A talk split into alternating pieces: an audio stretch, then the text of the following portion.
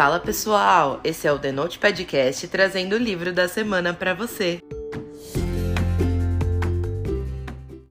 O livro dessa semana é O A Chama Dentro de Nós, da Brittany C. Sherry.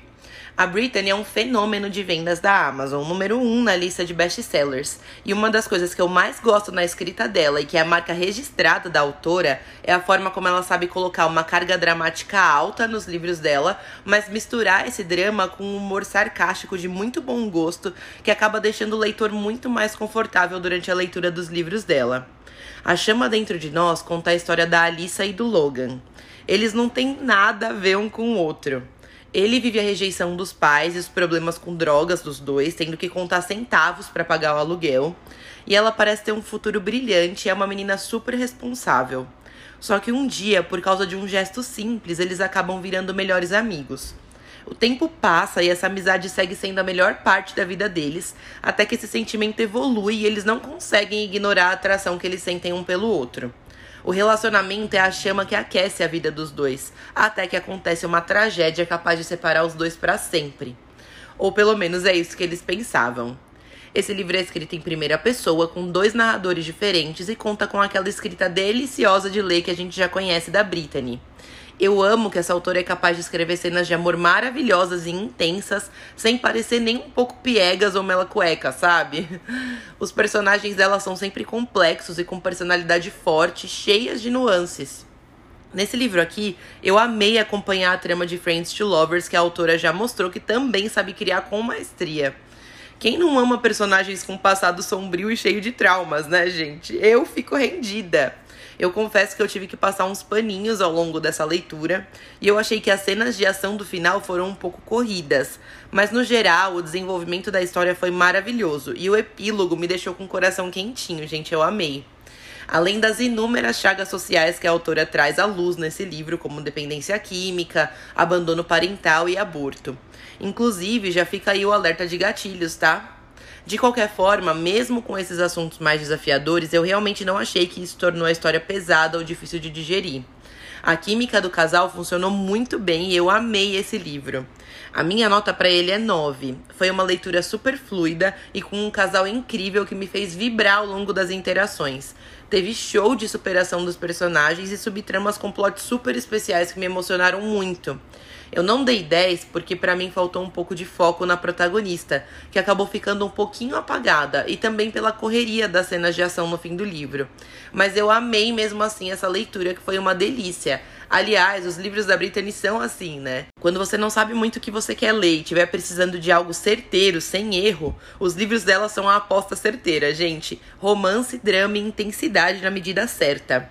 Eu li esse livro na versão digital e ele está disponível no Kindle Unlimited. Eu recomendo demais essa leitura. Lembrando que a classificação indicativa dele é para maiores de 18 anos, tá bom? Agora vem a parte com spoiler. E se você não quiser saber os detalhes específicos do livro, é melhor a gente dar tchau por aqui. Depois que você lê, me conta o que você achou. Eu tenho que começar a falar desse livro pela parte que mais me chocou, que foi a relação familiar do Logan. A única base e exemplo de caráter que ele teve na vida foi do irmão dele, que era alguém praticamente da mesma idade e, portanto, com pouca maturidade emocional para lidar com todo aquele turbilhão de mãe dependente química, pai traficante lixoso. Nossa, tem uma cena que a própria mãe dele diz para ele que ele não duraria até os 25 anos e eu achei bizarro.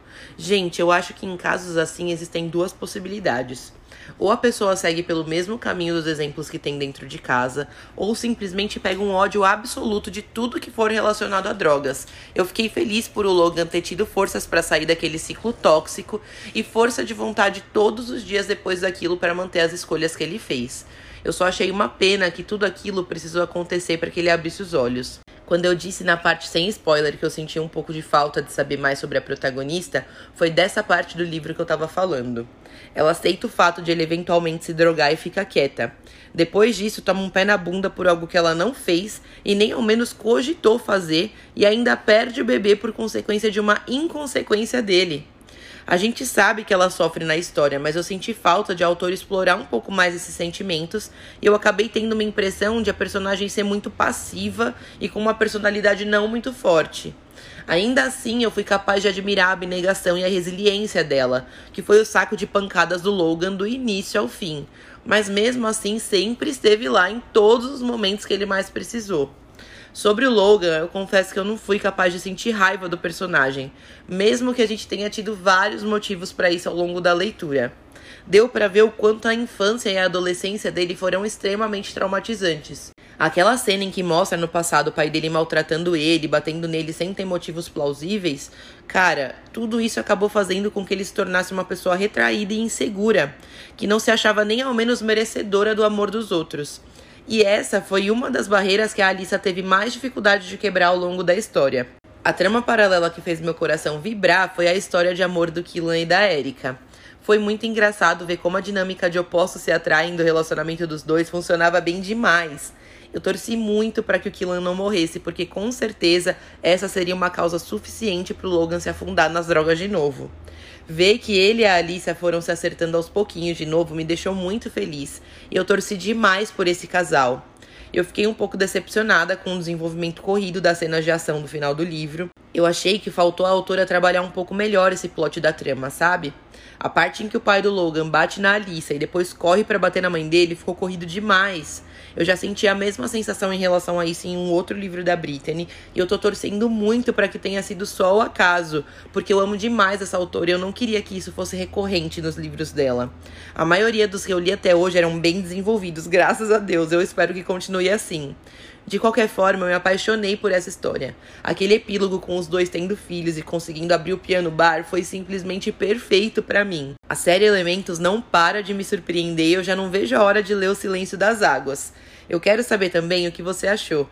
Segue a gente lá no Instagram e me conta a sua opinião. Até a próxima semana!